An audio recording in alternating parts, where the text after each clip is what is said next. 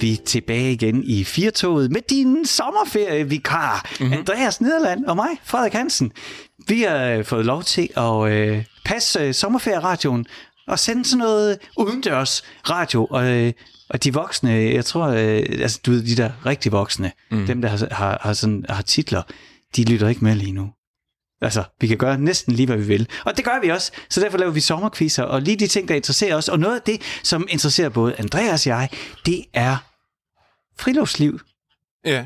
Og det... Jeg interesserer, interesserer. Vi er, vi er jo lidt sådan nogle wannabes. Vi er lidt yeah. sådan nogle fæsende nogen, der godt kunne tænke os at dyrke det mere. Mm, det er sandt. Øh, og en af de ting, vi har snakket om, der, der, der, kunne være, øh, der kunne være ved at kigge på, det er lystfiskeri. Og det er noget, som jeg har prøvet det. Jeg har kastet mig ud i det nogle få gange, når jeg har besøgt venner i Norge, fordi ja. de fisker helt vildt. Altså, så er der bare fladfisk en masse. Men, men jeg er vokset op med sådan en far, som, som synes, at han kunne ikke få sig selv til at slå fiskene ihjel.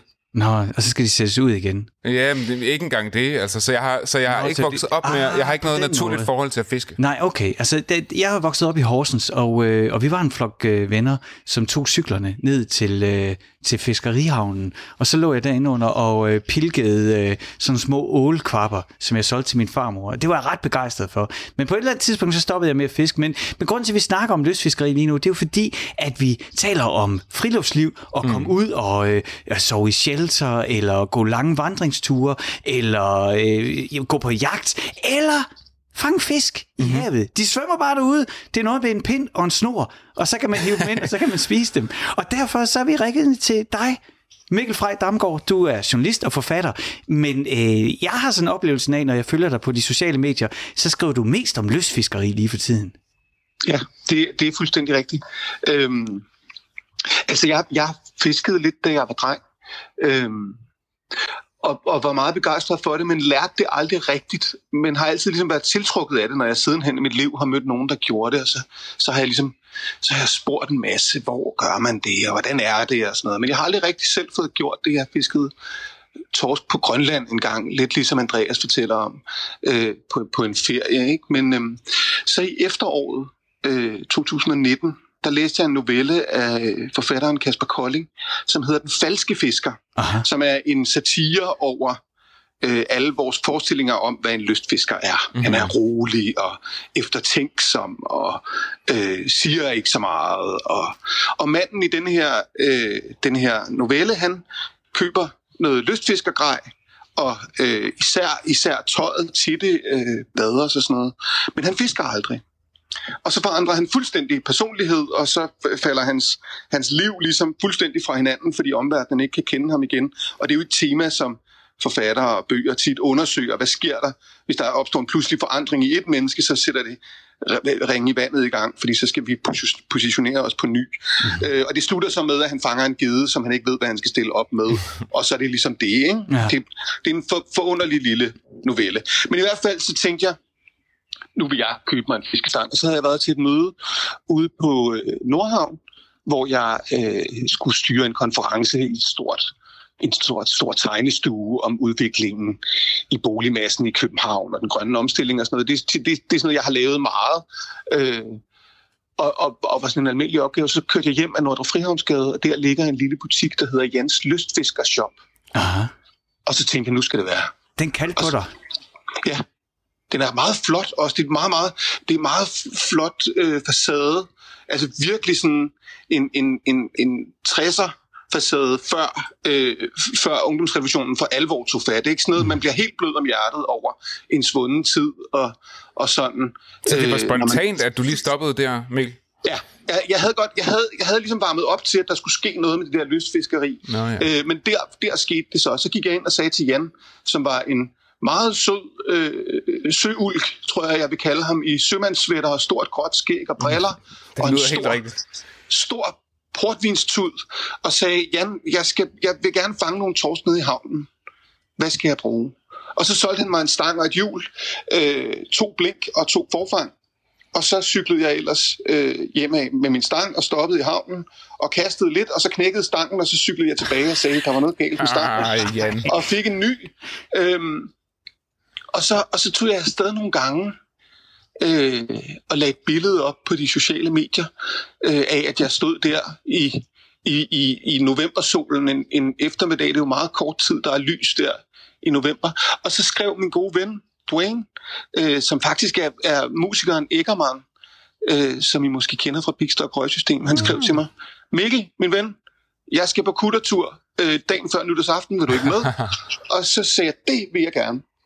Og så tog vi på kuttertur. Jeg havde glædet mig enormt meget og havde ønsket mig. Jeg, vidste, altså jeg har nået en alder, hvor, hvor det sådan er lidt svært, det der med, hvad skal man ønske sig i julegave. Og jeg ønskede mig en pilkestang og et, og et havhjul, og det fik jeg. Og vi snakker og altså tog... julen for et halvt år siden. Ja. Og så, øh, så tog vi ellers afsted, og vi fangede simpelthen ingenting. Så vi nåedes med kaffe, og vi fik også en underbærk og en øl. Øh, og så... Øh, Mikkel, må jeg, ikke lige, må jeg ikke lige kort opsummere? Så din, din første fisketur, den ender med en knækket stang, og så kommer du på kuttertur, og den ender med nul fisk. Ja. Nej, fordi til altså aller sidste kast, Dwayne og jeg stod ligesom bare der og snakkede om alt muligt, og øh, hvordan går det med hele Danmark i det hele taget, og hvor er, hvor, hvor er omsorgen for hinanden, og det hele er også noget værre lort. Og så stod vi ligesom bare der og ævlede. Øh, og så lige pludselig, så var der skubbet. Og, og jeg havde sagt til Dwayne, nu får den sidste skud. Og jeg dumpede pilken ned, og så var der noget, der har rykket i den anden ende. Og skal vi, skal vi lige høre, hvad er en pilk?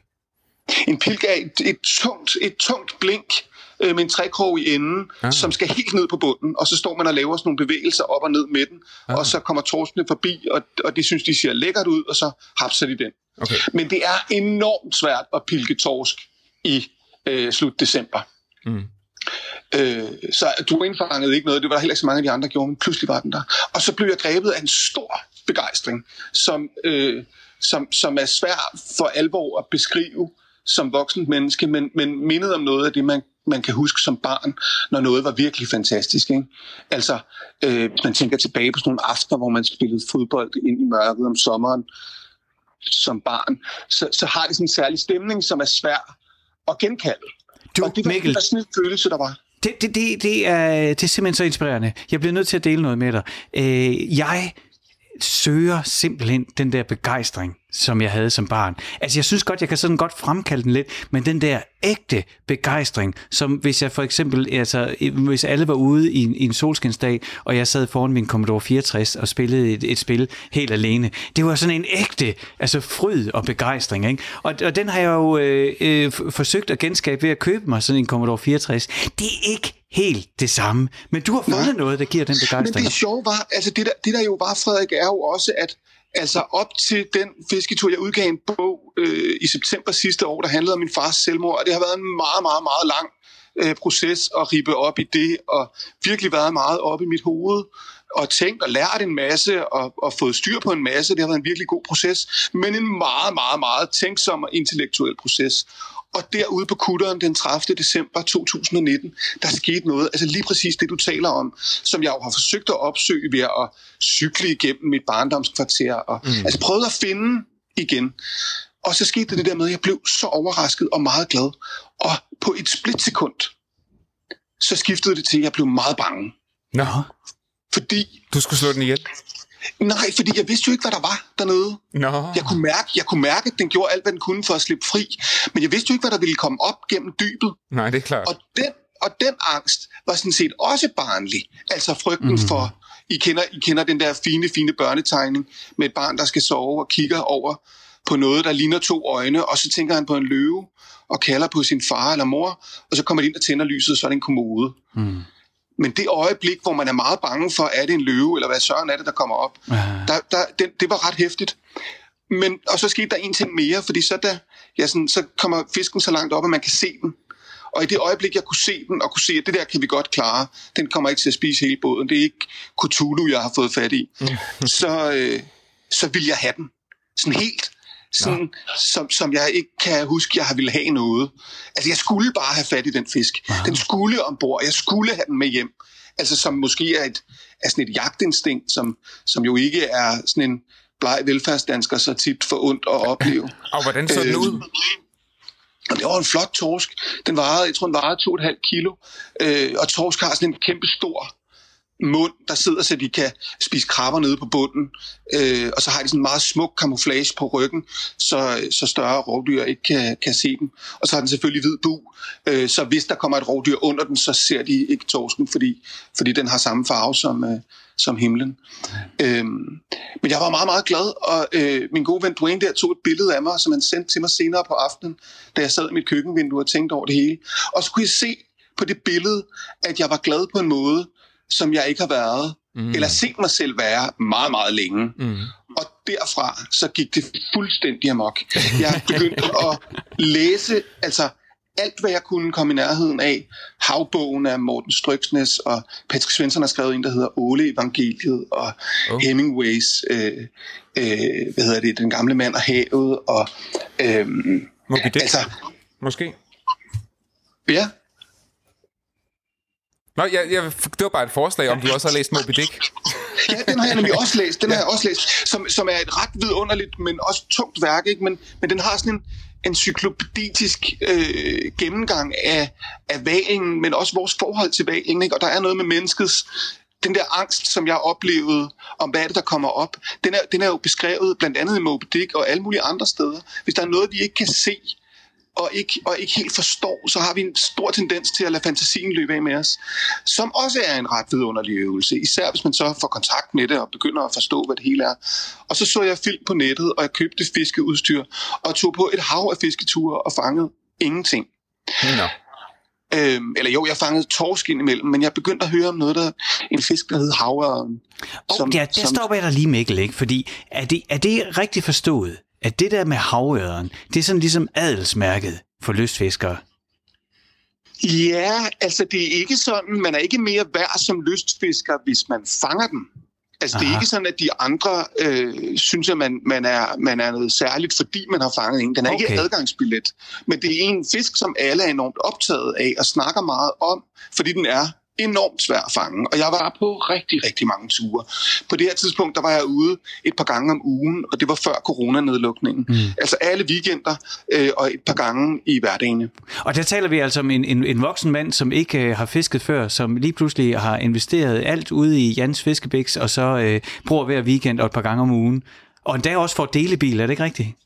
Og det er først senere. Nå, okay, okay jeg, jeg forgriber. Lad os blive historie. Så, så, så, på et tidspunkt går det op for dig, ikke, øh, det er fint med de her torsk, men du skal have den her havørred. Og når du siger, at det er svært, hvad betyder det, at det er svært? Det betyder, det betyder at der for det første ikke er særlig mange af dem, og så lærte jeg jo en masse om dem. De er bestemte steder, øh, de skal være lavvandet, der skal være noget bestemt, bestemt, bestemt øh, bundforhold, der skal være noget med saltindholdet, som ikke skal være for højt, der skal heller ikke være øh, for mange byttedyr, fordi så er de meget svære at få til at bide på. Og den ene dag har de lyst til det ene, og den anden dag har de lyst til det andet. Det ved man aldrig rigtigt. Mm. Så man prøver sig frem, og man, man fisker enormt meget vand af, som det hedder. Man går enormt langt langs kysten, mens man prøver at fange den der havre. Øhm, og så endelig så har jeg en meget god veninde, som er kærester med en meget, meget sød fyr, der har to, to voksne drenge nu. Øhm, og de to drenge har fisket hele deres liv og så tog de mig med til et hemmeligt sted. Det er også meget sådan, man fortæller aldrig rigtigt, hvor, hvor det lykkedes at fange ah. øh, sin fisk, fordi så kommer alle de andre havrede ah, fiskere jo okay. derover. Så de viste mig et hemmeligt sted. Og så stod det jo en meget, meget, meget, meget, meget smuk øh, forårsdag i påsken. Øh, og så skal vi måske lige sige, så kom coronaen, og den, og den var jo uhyggelig, især i begyndelsen. Og der kunne jeg se, at alle mine mine kollegaer, alle mine journalistkollegaer, var enormt optaget af at forholde sig til denne her krise, som journalister gør. Altså for det første, hvor farligt er det? Hvad gør de i andre lande? Hvad siger magthaverne? Misbruger magthaverne deres magt? Alle de der spørgsmål, og I er jo begge to journalister, det kender I godt, ikke? Mm. Og det er jo en måde at forstå verden på, som er vigtig og nødvendig, hvis man skal udfordre øh, vores magthavere, øh, og som jeg også selv har været enormt optaget af. Jeg kunne bare mærke, at jeg kunne slet ikke mønstre en energi til at være så opslugt af netop det. Så jeg tænkte, nu helliger jeg mig fuldstændig lystfiskeriet, og så skriver jeg nogle øh, øh, opdateringer om det, som skal være så søde og underfundige de nu kan være, for ligesom at skabe et alternativ og en modvægt til noget, som er meget dystert. Mm. Og du er jo ikke den eneste, der har gjort det, Mikkel, fordi der er jeg ved, der er solgt væsentligt flere lystfiskerlicenser i den periode, end der plejer at blive. Ja, det er nemlig gået fuldstændig amok. Ja. Altså, øh, grejbutikkerne melder udsolgt, og, og danskerne valgfarter til kysterne så meget, at man kan blive helt bekymret for, om de kommer til at fange alle, Har du kunne se det? Har du kunne se, der stod flere øh, med stænger? Er du gal, mand? Ja, og, og rigtig mange har skrevet og spurgt, om vi ikke skal sammen på fisketur. Okay. I morgen skal jeg ud og, og fiske med en fyr, som jeg faktisk aldrig har mødt før. Øh, og vi skal ud og fange nogle torsk og snakke lidt sammen. Jeg tror nemlig, han har en rigtig spændende øh, livshistorie, som jeg tror, han godt vil fortælle. Men så i stedet for ligesom bare at ringe og sige, nu skal du høre, jeg har oplevet det og det, så har vi fundet ud af, at nu tager vi ud og fisker. Og så tænker jeg, at vi også skal snakke lidt om, hvordan, hvordan man ligesom bliver til den, man nogle gange er blevet. Ikke? Mm.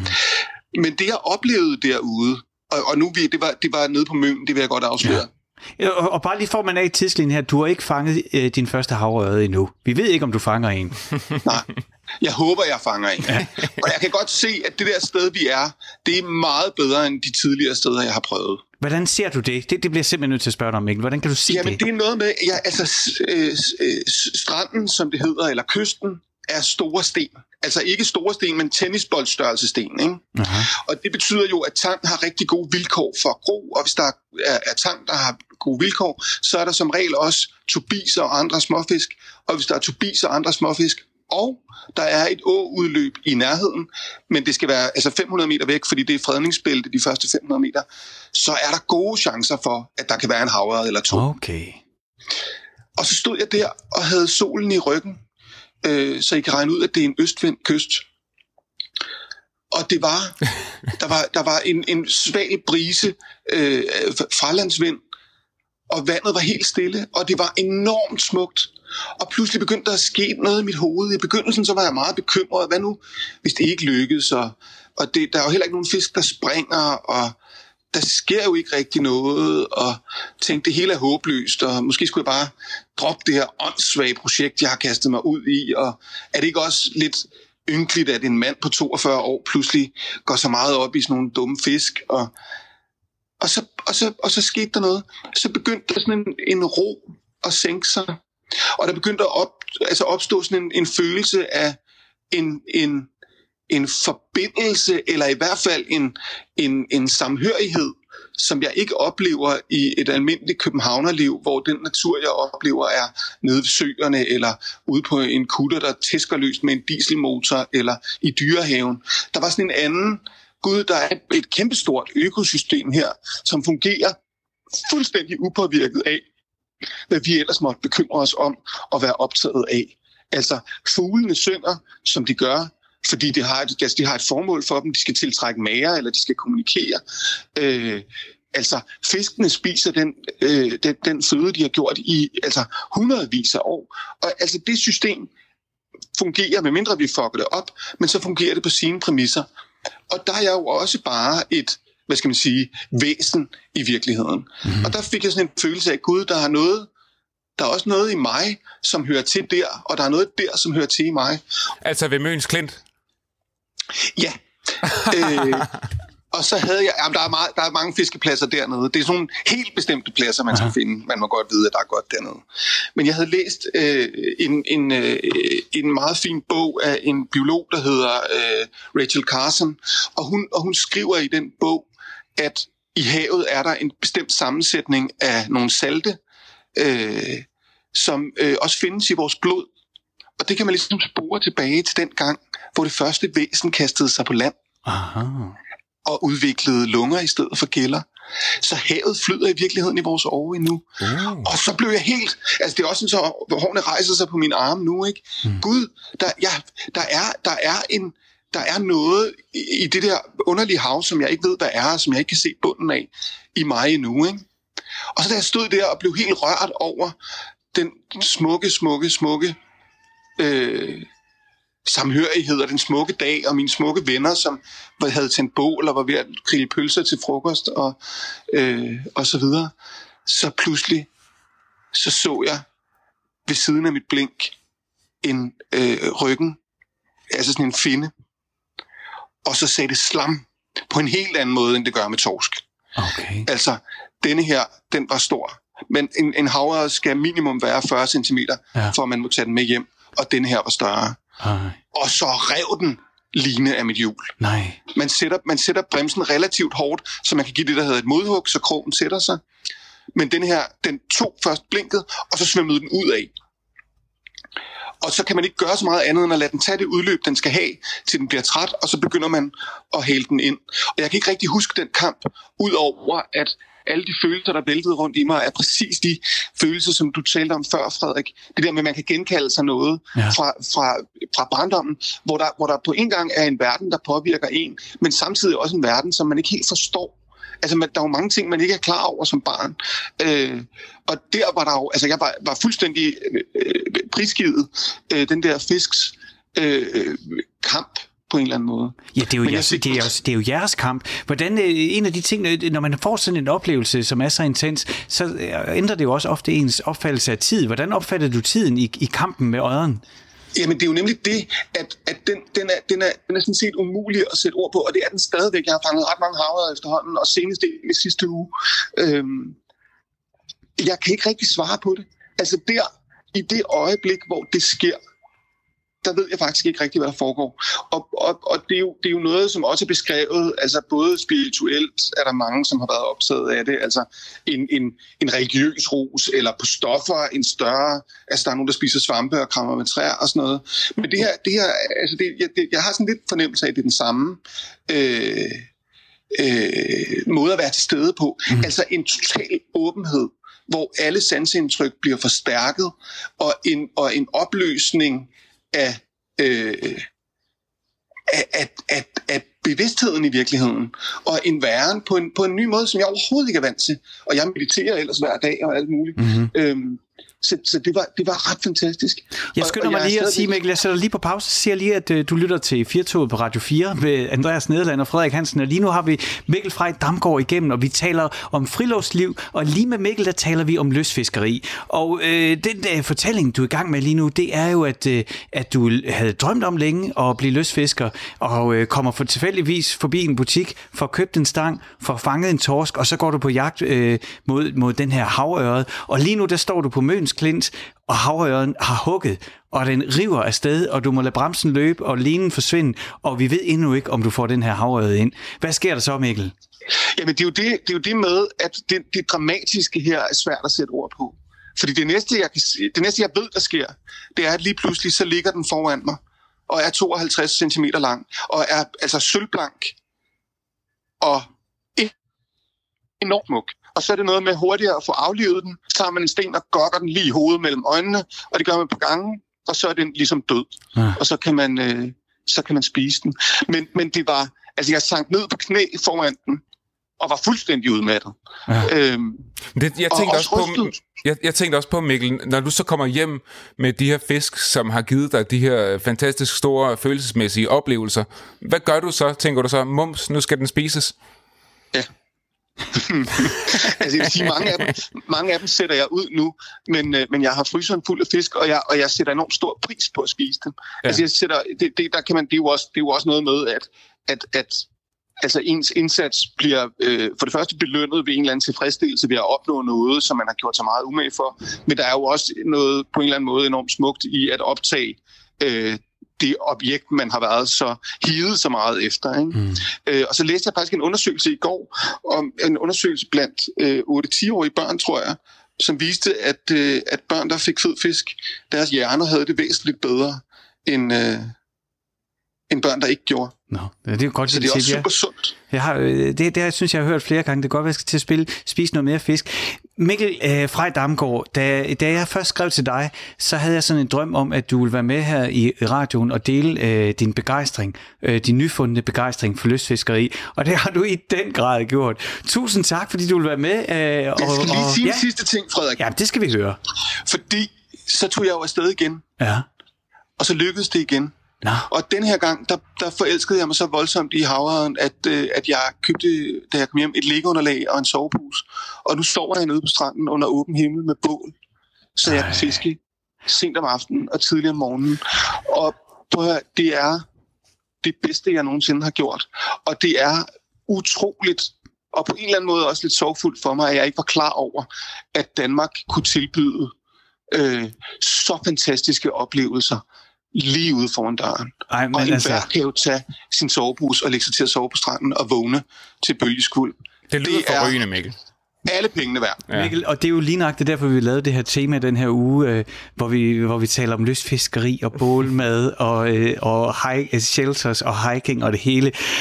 Mikkel Frej Damgaard, journalist og forfatter og øh, lystfisker øh, med passion. Tusind tak, fordi du delte din øh, fortælling her i Firtoget. Selv tak. Og husk, det der med naturen, en ting er at gå ud i den, men prøv også, prøv også at lade den overvælge jer. Altså, prøv, prøv at lade alle de der, det her, prøv at lade overvælge af de ting, som I ikke ved. Jeg forstår ikke helt, hvordan tingene fungerer. Det er ret fantastisk. Mm. Tak for det, Mikkel. Selv tak.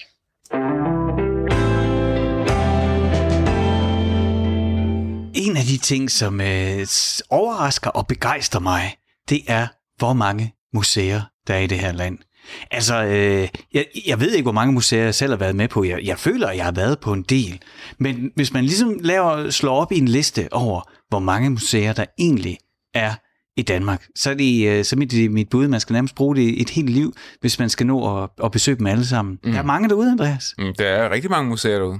Store, mellemstore, små. Vi skal, vi skal kigge nærmere på et museum, som, øh, som jeg faktisk har været på. Okay. Øh, med klassen øh, på lejerskole i 5. klasse har jeg været der. Jeg har muligvis været der senere også, bliver jeg pludselig i tvivl om. Det er et museum, der ligger på Ærø. Der er tale om Flaskepeters samling, og øh, fra museet Flaskepeters samling, der har vi Jan Christensen med på en telefon. Hej Jan, Ja, hej hej. befinder du dig på museet? Øh, hvordan jeg befinder mig der? Nej, er, er du på museet lige nu? Er du omgivet af flaskeskibe lige nu, eller, er du, eller Nej, sidder du er derhjemme? ikke. Jeg er hjemme i min egen have lige nu, så jeg ligger lige ved siden af.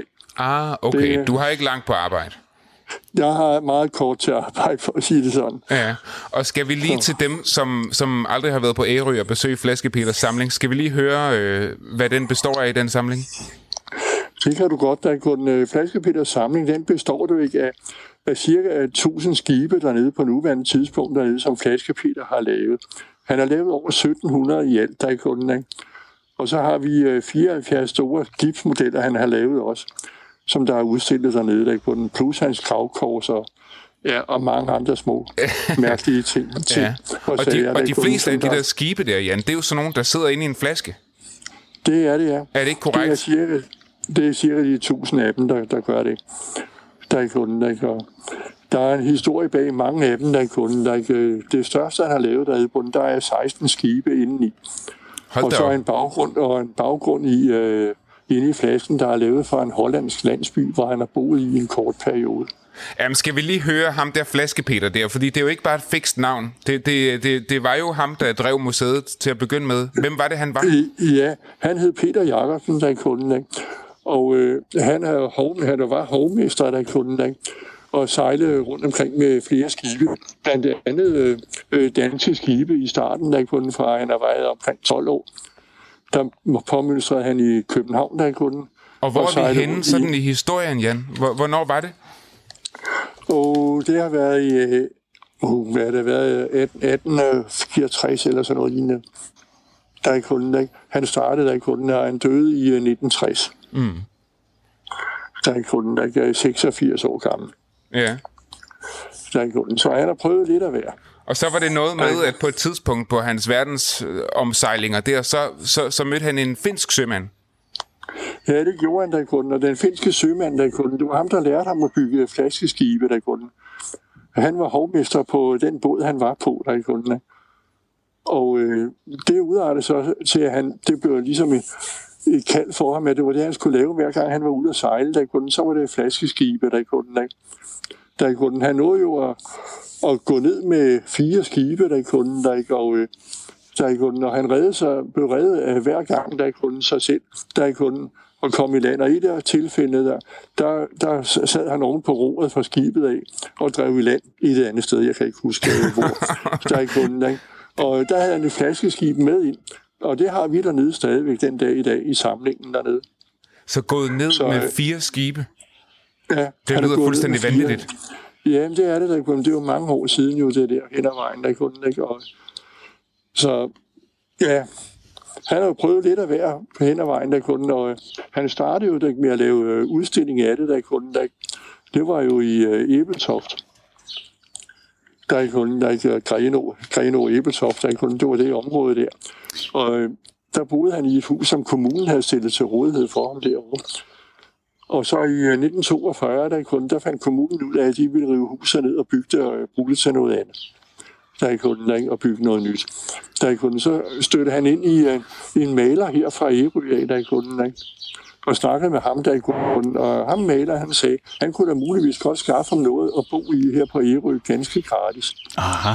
Og, du, og det arbejdede de så videre med, der i kunden, ikke? Og så fik de fat i sovnerådet her i byen, der ikke dengang, som det hed. Der i ikke, og øh, sovnerådet herover, de sagde, at han kunne få lov at bo gratis nede i den gamle fattigstiftelse hernede, der kunden. Den var lige blevet lukket mm-hmm. året før. Og øh, det er dernede, at vi stadigvæk har samling nede. Der er den gamle fattigård her i Ærøskøbing. Okay. Og det var, der, det var der, han kom i gang med det her, herovre på Ærø. Og så fik han bygget en masse flaskeskibe.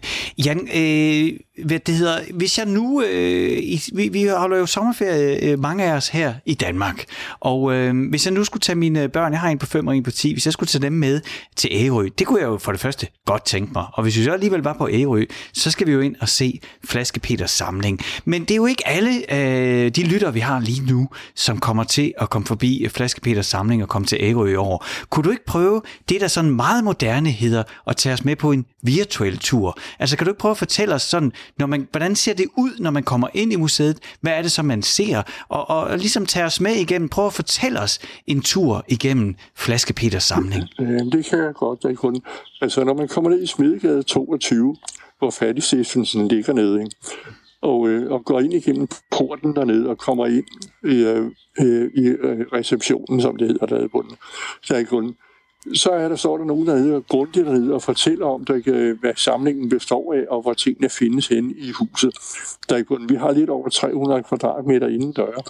Der er kun dernede af udsendingsareal, så der er nok at se på.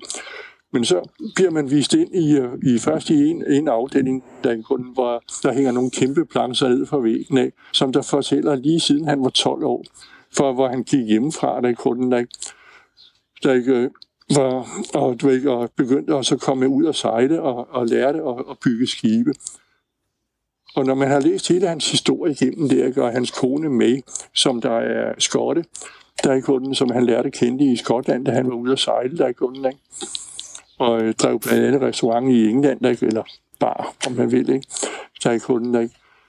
Og øh, så når man har været der, går I derfra, der kunden, så går man videre ind, så ser man noget øh, øh fra frigatten i Jylland, ikke? noget vi har fået foræret, der er kunden, der ikke nogle store skibsmodeller, som der har kostet en formue på tidernes morgen. Der er kunden. Og så kan man så gå øh, videre øh, rundt og så læse om øh, også hele øh, Ærøskøbings færgefart, der ikke alle de gamle færger, der har været her på øen, og der har været mange. men det skal jeg ikke trætte med. Der er ikke på men det er meget interessant. Og så går man videre over i selve fattigstiftelsen, der ligger i baggården, i baghuset, der i er. Og øh, der er der som sagt udstillet der, øh, næsten 1000 flasker af flaskebiler, der i kunden. 1000 flasker? Ja, næsten 1000 flaskeskib. Han har bygget over 1700. Hold da op. Der er kunden, og og dronning Ingrid, der ikke den, har engang fået foræret et af ham, der ikke den i 56 år. Der ikke den, hvor kong Frederik har været over, okay. der ikke har været på samlingen dernede, som der er lidt øh, forskellige både film og billeder af der ikke dernede. Ikke? Mm. Skal vi lige prøve at høre, Jan, øh, sådan et flaskeskib der, det er, jo, ja. øh, det er jo bare et skib ind i en flaske, og hvis man bare lige kigger på det, så ser det så naturligt og så nemt ud. Men vil du ikke prøve lige at forklare os, altså hvordan laver man sådan et flaskeskib? Altså, jo. Altså, hvad, hvad starter man med, og hvad er de forskellige kort, trin? Ja, det korte træk, der er kun, det er du ikke. Man, man finder en flaske, man synes, der ville være pænt til det. Der er kun. Og så tager man og, og tager en meget tynd pind, der er kunden, ikke? der er kunden ikke på under en millimeter. Der er kunden. Og så sætter dem, stikker man den ind i flasken og finder ud af, hvor høj flasken er. Så ved man, hvor høj masterne kan være. Der er kunden. Og så tager man og bygger skibet udenfor, der er kunden. Tager en lille klods, der er for eksempel noget, ja, det kan være fyretræ, der er kunden og skærer det til, der i kunden, der ikke, og sætter master på, der i kunden, der ikke, men man sætter masterne på, så de er bundet fast dernede, så de kan vippe op mm. og ned, yeah. der i kunden, der ikke. Og så laver man det helt færdigt uden for flasken, der er kunden. Ikke? Og når man så er færdig med det, så sætter, smider man øh, linoliekit øh, ind i bunden af flasken. Man smider et kit ind. Lin, ja, linoliekit, der er kunden, det er godt derinde, fordi det kan du forme som bølger. Ah. Og, du, ikke- og når, når du så har fået øh, skibet ind i der kunden, så er det nemt at male på. Ja, fordi der er, jo, der er jo som regel en malet baggrund. Er det ikke sådan inde i flasken Jo. bag ved skibet? Jo, jo, det er der på mange af dem. Og det er Der jo sådan, man malet tænker, baggrund. hvordan i alverden er den baggrund blevet malet? Den er blevet malet med en meget tynd pensel, der i kunden ligger på en lang pincet. Klart nok. Derinde, der er Og, du ikke, og no, nogle af dem, der kunne, de har været meget kreative, eller Peter har været meget kreativ. Han har jo sammen bygget husene udenfor, og så sam- samlet dem der ikke inde i flasken, og sat den op derinde. Og Jan, nogen- Jan, har du nogensinde selv kastet dig ud i det? Og prøve at lave sådan et skib? Øh, kun, kun en lille smule der i kunden, og jeg vil indrømme, der kunden, jeg er ikke god til det. Hvordan Men gik jeg det? kan, jeg, jeg kan godt. Jeg kan godt, men det er ikke noget, jeg vil reklamere med. Men, men øh, man kan godt. Men, men ja, jeg skal lige høre, det, det, fordi jeg var nemlig stærkt fascineret af øh, skibe i flasker, da jeg var barn. Og nu sagde, ja. øh, nu sagde startede Andreas øh, sit spørgsmål med, at altså, han stillede sit spørgsmål som, at øh, det ser jo meget naturligt ud derinde. Men jeg var, for mig var det altid et mysterie, at øh, jeg kunne stå og kigge på det, hvordan er det skib kommet ind Hvordan kan det have høje master og sejl og, sejl og det hele, og være Ja, kommet det igennem den flaskeåbning? Det, det er jo noget med til allersidst, så skal, skal, skal masterne hejses, eller hvad er der sker der til sidst? Ja, du, når du skubber det ind, du skubber bagenden af, af skibet ind først. Ja. Og når det så er kommet ind, så har du øh, snorene op fra masterne. Dem trækker du i derude, sagde kunden. Ikke? Så rejser masterne sig derinde i. Og så limer du dem lige fast derude i forstadet derude med en lille klat lim Aha. Derinde. Og så bliver det stående, Ja, okay. der er kunden. Og øh, de er helt seriøse. De helt første skibe, flaskepeter har lavet, der er sejlene lavet i stof, ligesom det normalt er på en Ja. båd. Men øh, de seneste år, der er kunden, der, der, er kunden, øh, der begyndte han jo at lave dem der i, øh, i de der plader, ligesom du bruger, når du trykker en avis, der er kunden, ikke? en trykplade, der er kunden. Ikke? Aha. Det er sådan en tynd øh, plade, der er kunden. Den klipper du bare til. Den beholder jo formen altid. Den rådner ikke væk, jo. Øh, 1700 flaskeskibe i Flaskepeters ja. samling. Det, det er trods alt en del. Men øh, er- er, der, er, der det er en af dem, der er, er det en af dem, der er din yndlings? Øh, Ja, det kan man godt sige. Det. Kun Der, er, der er to af dem. Der er det, jeg siger, verdens største af dem, der kan have lavet den største af dem, han har lavet. Hvor der er 16 skibe inde i, og en hollandsk landsby i baggrunden. Nå, så det, det er jo sådan et, et, en hel flåde, der er inde i en flaske. Ja, det er det, der er kunden, og den er vel cirka en meter lang. Okay. Okay. Selve flasken, der er kunden. Det er voldsomt, der er kunden, Ja. ikke? Og øh, så har han noget, man, vi kalder dykkerflasken, der er kunden, eller han kaldte den dykkerflasken. Det vil sige, der er kunden, det er en flaske, der står øh, normalt op, som den står på et bord. Så har du øh, et skib, der er sunket, der står nede på bunden i flasken dernede. Der er kunden. Og så er der en stige, der går op til midt i flasken, der er kunden. Der er lavet en platform, Nå, der er kunden. Og der ligger et andet skib op. Og der kan du se en dykker, der er på vej ned med dykkerhjelm og det hele ned ad trappen. Der er kunden til det. Ej, det er Og lidt magisk, Der er mange, der ikke kan forstå, hvordan man har lavet sådan noget. Der er kunden, ikke? Men Det er meget også lidt magi. fascinerende. Det er lidt magi, ja. Den står så og kører stille og roligt rundt, så man kan se det fra alle sider af.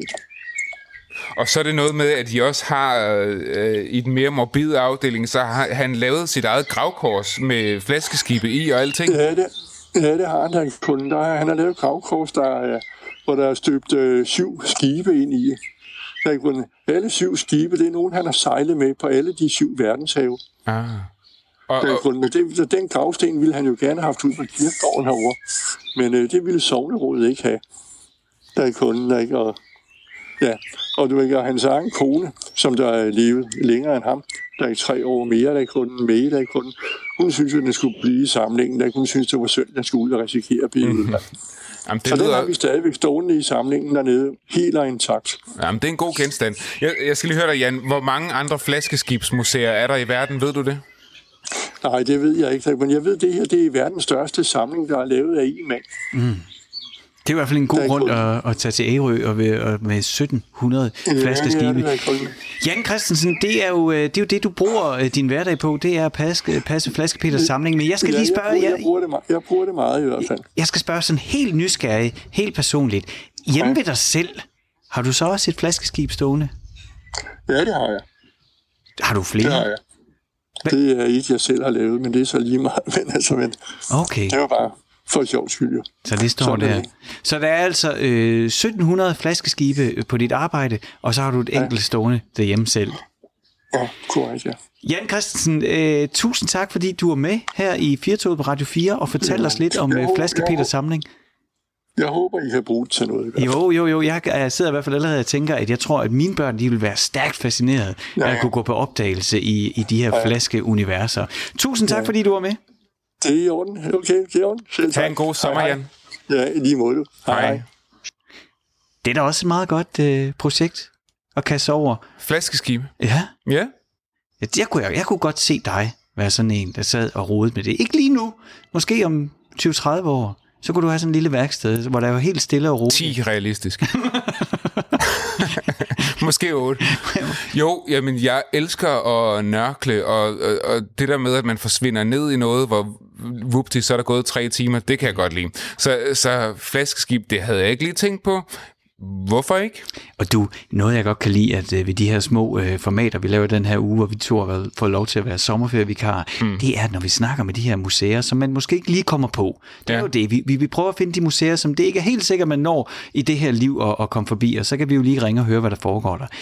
Det er, du ved, han siger, han har 1700 flaskeskibe. Mm. Det er altså mange, ikke? Hvis man ligesom forestiller, man skal se, forestiller sig, at man skal se dem alle sammen. Det, det, hvis de skal have 10 sekunder hver, så kan man begynde at selv at lave matematikken. Jamen, det er vildt Og, mange. øh, Flaske og så- Peter, han har ment det alvorligt. og vi har været på Sparebøssemuseet også her forleden dag. Ikke? Der var der 3500 sparebøsser, som alle sammen var udstillet. Ikke? Det, det, der, er nogle, der er nogle vilde samlinger derude. Og vi har været forbi Jotlebio-museet. Der var en Jotlebio udstillet. Det er- Eller en Jotlebios ja. Efterladende, efterladenskaber. Ja, ja. ja. Men i hvert fald, øh, det er jo utroligt spændende, hvad der findes af, af samlinger, når man sådan lige kører væk fra motorvejen, og øh, tager et par afkørsler væk, og, øh, og kommer helt ud i afkrogene. Kan du høre det? Det er ikke, øh, det er ikke julemanden, det er ikke Jingle Bells. Det er Carsten Reinholdt, der er kommet for at lave cocktail. Han er sommerens julemand. Ah, så vi kan. Og det, du har det munter grin og det lange grå skæg, altså. Sommerens julemand lige fra. Tak skal I have. Og det, er- tak for det så. Tak. Det er et helt nyt koncept. Sommerens julemand. Du kommer jo på besøg her hver dag i slutningen af udsendelsen, Carsten, oh, ja. med en øh, drink og en røverhistorie, der kan matche. Og du sidder allerede og er i gang med at lave øh, hælde op i glasene nu, vil du ikke? Prøv, kan I, prøv lige at se, når det her det kommer ud af flasken. Det er ligesom grødeis. Det- Det, Slås, slås ice, kan man næsten kalde det. Det er slåsejs, det Prøv kommer bare ud af en have- snapsflaske. have- Det er nemlig snaps. Og, øhm, og det her det er nok en drink, som jeg næsten har det sådan lidt med, den er mere... Det er sgu mere for at kæde tingene sammen, end den er god. Den var faktisk, det ikke løgn, den var faktisk min, øh, den var min øh, øh, signature ting, som jeg alligevel ikke drak. Jeg tror, det var sådan en, jeg sagde, at øh, der var min yndlingsdrink, fordi at der var en masse hype om, hvad der nu var, hvad der nu var lækker at drikke. Det, vi skal drikke i dag, øh, sommerting her, det er et levn fra den gang, man i Danmark ikke havde øh, så mange ingredienser. Der var ikke alt muligt øh, sodavand, der var ikke alt muligt sprut. Man havde snaps, og man havde citronvand, så kender I den måske, mm. øh, og det gør lytteren helt sikkert nok også, dem der ikke kender den, en flyversjusen. Mm. En flyversjus, Back to basics. ikke? Øhm, der går matador i den. Altså, det er jo... Øh, ikke? Jo, det er rigtigt. Og jeg ved, at mine bedsteforældre mødte hinanden anden gang, de mødte hinanden, var over en flyversjus. Mm. Ja. Og, og, og, og prøv lige at tænke en gang, det, det, det, er måden, man har kunne, det er måden, man har kunne starte med at drikke en drink herhjemme. Vi har jo ikke, jeg tænker, den her, den er jo fra før, øh, før amerikanerne kom og frelste os. det var, der, var, der var ikke cola, der var ikke, øh, der var ingen, der havde set en appelsin, der var ingen, der vidste, hvad en banan var. Altså, der var ingen, der havde, pina colada, hvad er det? Det er flyversjus. Der var ingen, der vidste, hvad rom og cola var. Så den er helt tilbage fra, øh, fra, fra en sodavand i Danmark. Det har været citronvand, mm. og det, man havde alkohol, det var snaps. Og for ikke lige at køle snapsen ned kun som øh, skarpe, så fik man den sådan i en sjus. ja, og nu tak. får vi også sådan en citronvand og snaps, flyversjus, fordi det hele skal, det, det er sådan lidt uh, klichéagtigt, men det hele skal kædes lidt sammen. Og det hører vi lige om. Lad os lige, lad os lige skåle. skål. Jeg, jeg, jeg, mens I drikker, så siger jeg, at det her det er min første flyversjus nogensinde. Mm. Og Frederik. Okay. Altså, kan jeg vide, hvorfor den egentlig hedder flyversjus? Fordi tidligere har jeg tænkt... Ja, den er lidt skam. Ui! Der er lidt kommen i den, ikke? Synes man? Tidligere har jeg tænkt, at det var måske var, fordi man drak den på charterrejsen i flyveren, men, men det kan også være, det er bare fordi, man får en lille flyvetur af at drikke den. Ja, ja, jeg, du, jeg har den lidt, lidt ligesom dig, at man har kaldt den... Ja, man tror, ja, det er jo det der. Ja, netop chartertur, det er sjovt. Andreas, jeg har det også sådan. Men måske er det den der, at man lige kommer lidt højere op, at man får lige en... Uh... Ellers så kommer det, at man har hørt om, at når folk var ude at flyve, dem der kunne det, så fik man sus ombord. Ja. Jeg ved det ikke. Det, er, jeg må sige, at den her blanding af, af, af kommen snaps mm. og, øh, og citronvand, det har jeg aldrig prøvet før. Og den der komme, den slår stærkt igennem i smagen. Den smager igennem. Nu er det også, om det så er, nu er det også lige en brøndum, Jamen, vi den kører ikke, her. Jeg tror, Om den er kendt helt- for, den er, er den ikke kendt for at ikke smage så meget? Ja, ja, men så, ja, det kunne være, at den har været værre med en, med en ren ø- rød Ja. Så er det, så er det været Ja, rigtig eller, vildt. nu skal vi heller ikke tale den ned, Nej. fordi at, Bedre jo. Den er jo iskold, er iskold og man, man, man ved, at, at den kan godt gå som en lille sommersus. Og jeg kan Det sige, synes jeg, den kan. Den der snaps, vi drikker af, som du siger, det var grødis, det kom ud, den har i hvert fald også øh, forberedt sig i 6, 7, 8 år på at blive til grødis mm. i bunden af min fryser. Der er den blevet fisket frem. Ja. Nu står den og sveder på sommerbordet. Nå, men Carsten, det er jo ikke kun cocktails. Det er jo cocktails og konspirationer. Cocktails og røverhistorier. Ja, det er røverhistorier. Øh, nu, ja, konspirationerne kan man også, øh, kan man også sige der, er. men, men, øh, men mere af den her lille, lille, lille øh, i dag en lille snak om øh, ja, folk, der er faldet ned med flyvere. Nå, Og der så får vi flyvelse, at vi kan, det er meget klichéagtigt at kæle sammen, men, men det er sådan ligesom, er det ikke det, vi synes No. konceptet er? Det passer da fint sammen. Ja. Øhm, Jeg skal jo lige skynde mig at sige, øh, Carsten Reinhold, hvis man, øh, du, du har været med i alle mulige ting, men det du især laver lige for tiden, det er podcastserien Hvad nu, hvis det passer? Ja. Hvor du sammen med Anne Kaiser øh, øh, fortæller om øh, de her konspirationshistorier, og hvad det er for nogle røverhistorier, der ligger bag. Til de der ting, hvor man tænker, ej, kan det virkelig passe? Altså, Ja. tænk nu, hvis det passer. Det er rigtigt. Det er det, I fortæller om. Og det er jo, øh, det er jo også derfor, du øh, kigger forbi. Det er for at give en lille smagsprøve på det. Mhm. Både på det, man kan drikke, men også på det, man kan lytte til. Ja. Øh, ja, i vores lille podcast ting der, der snakker vi meget om konspirationsteorier, og øh, vi har også meget, været meget lidt omkring øh, dem, der ligger i musikken, og vi har også været lidt omkring UFO'er og alle de der andre, øh, helt langt ude i månelanding. Alle, dem der, alle de der ting, man, øh, man synes, men, men, øh, men det, det, der passer godt til, til, til jeres lille ting her med, men med en shoes, er selvfølgelig også lige at grave ned i nogle af, af, af musikkens øh, historier. Mm. Fordi så kan vi også slukke med et stykke musik. Ja. Og det er jo egentlig meget godt med, med alt det tale, der nu er på sådan en taleradio. Ja. Øhm, sjovt nok er lige nøjagtigt øh, musikernes verden, det er et sted, hvor der er rigtig mange, der... Øh, eller, mange af de kendte fra musikken, ender med at være faldet ned med en flyvemaskine. Det, det er noget, der åbenbart er sket meget i musikkens verden, og meget i, i fødslen af, af de tidligere år rock and roll. Måske øh, mener man, at det er også fordi, at man i de tidligere år fløj meget i fl- små flyvemaskiner. Ikke? Øh, og den, man kender bedst, Andreas, hvilken kender du bedst, tænker du? Hvor tænker du, når du siger falde ned med, med en flyvemaskine? Jamen, jeg tænker, jeg tænker meget på Buddy Holly, og det er også fordi, jeg selv øh, har været og er øh, stor Buddy Holly-fan. Mm. Og dengang jeg var teenager, havde jeg et, øh, et band, der hed Long Tall Tony and the Skyscrapers, ja. som var sådan et øh, 50'er rock and roll band. Og jeg prøvede så godt jeg kunne på at komme til at ligne Buddy Holly. Jeg havde samme guitar og havde nogle plastikbriller og sådan noget, ikke? Jo, men Buddy Holly, han var jo ikke så heldig, fordi han blev jo kun 22. Ja, og han har sat, øh, det er lidt ligesom det, fly, det flystyrt, selvom det er et af de øh, største først kendte, det er ligesom det flystyrt, der har sat, øh, hvad hedder det, øh, ting man kalder, altså det 3. februar 1959, ja. falder Buddy Holly ned, ombord er der også Richie Valens, som man kender fra, øh, fra øh, sangen Bamba, øh, og, og, og senere blev lavet en film lige også, som også hedder Bamba, og så One Hit Wonder fyren, der, der sig Big Bopper. De faldt ned 3. februar 59, og det er ligesom blevet sagt, The Day That Music Died, fordi Øh, nok kom der mange andre rockstjerner efter, men Buddy Holly var en af dem, der sådan ligesom, der var fandme tre store ombord, som hittede lige på det tidspunkt.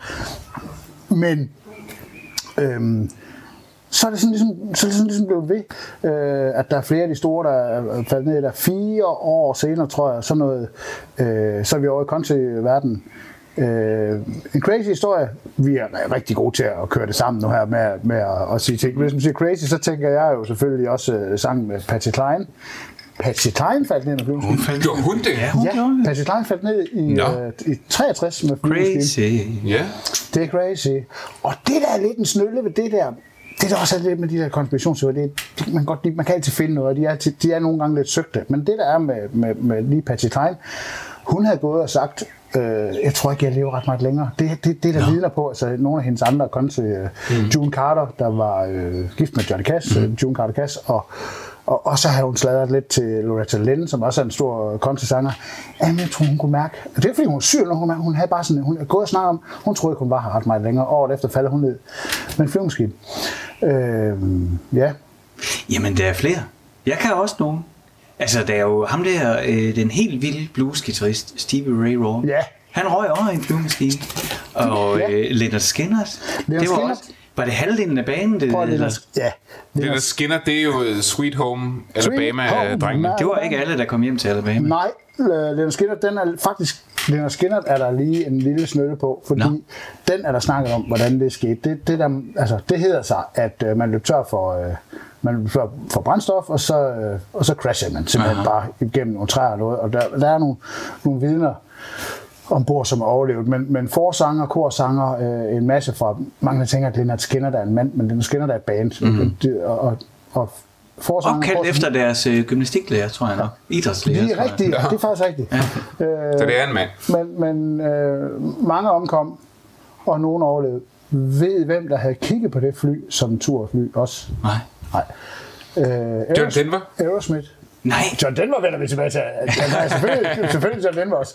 Øh, Aerosmith havde været ude og kigge, om de skulle flyve med det fly. Nej. Og havde folk på til at kigge og, og vurdere, at så det, det der også sådan, den der, den der skiller ting, er sådan en, ja, var det bare brændstof, eller var flyet bare pillerøden og Ja, okay. Så Aerosmith har faktisk været ude og kigge på flyet, om de skulle bruge det. De har sagt, det var under al standard, og det, de skulle ikke flyve med. Men, øh, men så, øh, så øh, Andreas, han nævner jo øh, John Denver, og på et tidspunkt, så fik du også sagt øh, The Day That Music Died. Og det er jo, den binder også lidt en slot på sig selv, Carsten. Ja, ja, hvis, ja fordi, at, fordi at den er jo, altså det er sådan en, der er også, og når vi nu skal drikke en flyversus, jeg skal komme til at sige, det er en crazy historie, når jeg snakker om Patsy Klein, ja, så er der John Denver, og øh, hvordan gik han? Leaving Leaving on a jet. Ja. Jamen, er- skal vi ikke bare skåle på den? Han er Og af dem også. Tak for, tak for drinken og røverhistorien, Carsten. Og tak for i dag Og tak fordi du kom forbi. Skål, Karl. Jeg håber, du kommer igen i morgen, Carsten. Det var All my bags are packed, I'm ready to go. I'm standing here outside your door. I hate to wake you up to say goodbye. But the dawn is breaking, it's early morn. The taxi's waiting, he's blown his horn. Already I'm so lonesome I could die. So kiss me and smile for me. Tell me that you'll wait for me. Hold me like you'll never let me go. Cause I'm leaving on a jet plane. Don't know when I'll be back again. Oh, babe, I hate to go.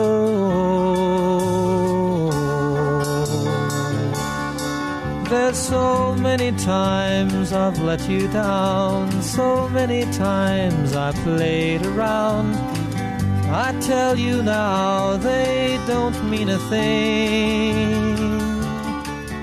Every place I go, I'll think of you. Every song I sing, I'll sing for you. When I come back, I'll bring your wedding ring. Kiss me and smile for me. Tell me that you'll wait for me. Hold me like you'll never let me go. Cause I'm leaving on